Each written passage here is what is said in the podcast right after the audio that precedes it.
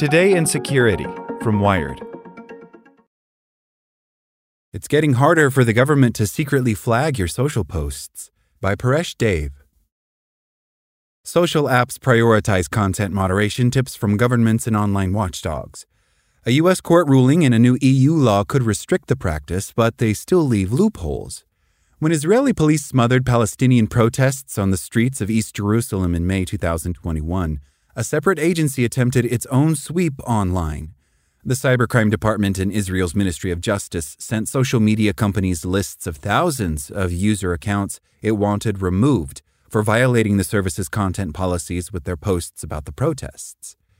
The Israeli Cyber Department is an example of what scholars of online platforms call an Internet Referral Unit, a government team created to badger online services into taking action against content it doesn't like. A raft of IRUs have been launched by countries across the world as governments of all kinds grapple with online platforms. Tech companies often prioritize IRU requests in moderation queues to the concern of critics who say the units can reflect political motivations and often skirt legal hurdles designed to prevent unfair censorship. After a decade of growing mostly unrestricted, Internet referral units are now facing new checks and balances in the US and EU. A federal judge in Louisiana this month issued a preliminary injunction banning 41 Biden administration officials and their staff across 10 different U.S. agencies from tipping off social media companies about content thought to violate a service's terms of use.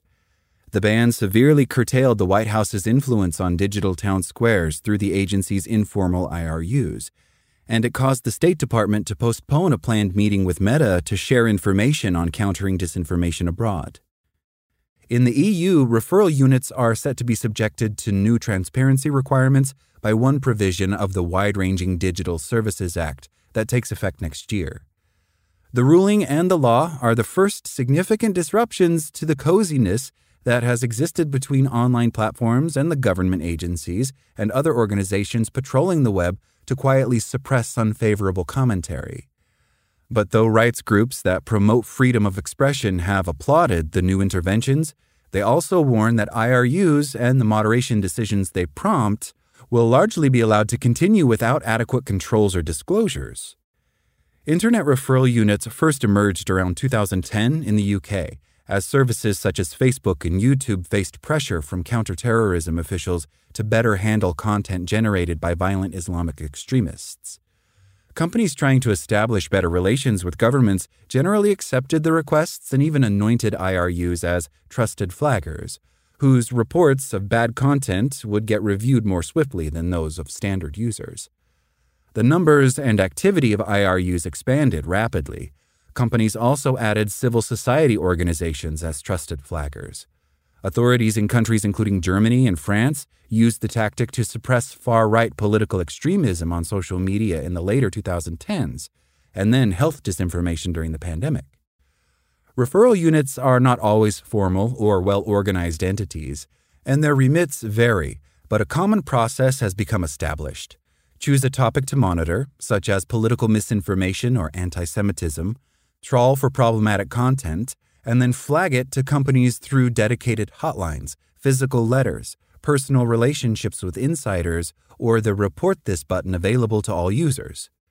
The units may report solely what appears to be criminal activity, but some flag content that is legal but banned under a platform's rules like nudity or bot accounts.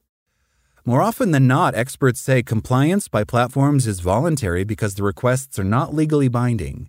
Users are generally not informed of who reported their content.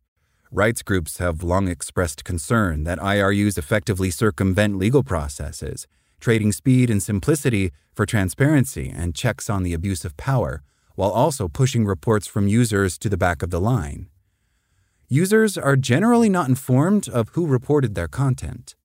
Social media companies can feel significant pressure to act on IRU requests because fighting them could lead to regulations that raise the costs of doing business, according to several experts and four former tech company policy staffers who have handled demands. It's uncommon for politicians and influential groups to request direct channels to escalate concerns about content, and for platforms to provide them. Power balances established offline get reflected in the programs.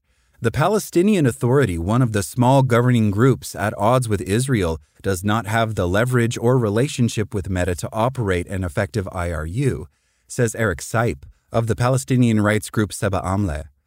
Meta, TikTok, and Twitter did not respond to requests for comment for this story, and YouTube declined to comment. IRUs have been challenged before. In 2021, the year Israel clashed with protesters in East Jerusalem and pinged companies including Twitter, the country's Supreme Court ruled against a challenge to the Justice Ministries unit. The court called work crucial to the national security and social order, and it allowed it to continue because plaintiffs couldn't demonstrate direct harm. That year, the IRU ultimately sent nearly 6,000 requests to tech companies, including over 1,300 to Twitter, for voluntary removal or restriction of content such as praise of terrorism and COVID vaccine misinformation, According to Israeli government's annual disclosures and a U.S. State Department analysis, almost 5,000 requests were granted, the data show. Israel's embassy in Washington, D.C. did not respond to a request for comment. Meta's independent oversight board, an appeals body for thorny content moderation issues, has also pushed back. The company last year had removed a UK drill music track at the request of London police over concern that the song's reference to a shooting could incite violence the board overturned the takedown, saying Meta lacked sufficient evidence of a credible threat and chastised the company for accepting informal law enforcement requests in a haphazard and opaque manner. It called for Meta to publicize all such requests, a plea that Oversight Board co chair Michael McConnell and member Suzanne Nossel repeated in separate op eds this month. Meta on its website says it is working on doing so, but isn't sure how long it will take because centralizing all the requests is complicated. The U.S. federal court ruling this month that banned agency officials from making takedown pleas dealt the biggest blow yet to IRUs.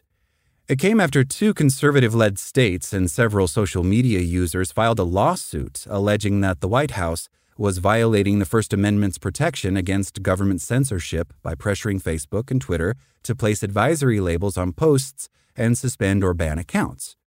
The disputed content questioned COVID face masking, vaccines, virus origins, and lockdowns.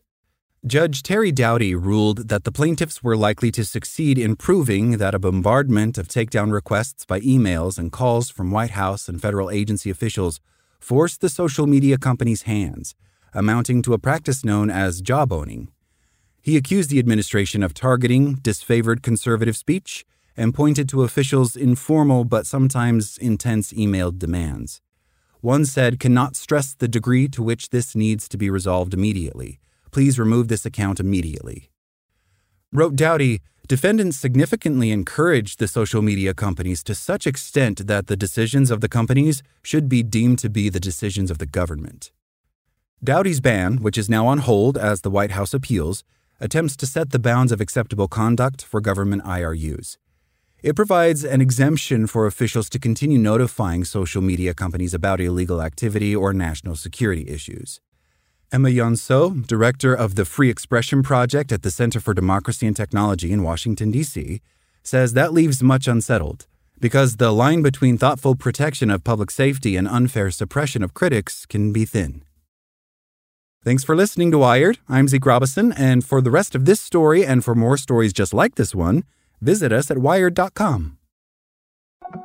Like what you learned? Subscribe everywhere you listen to podcasts and get more security news at wired.com/security.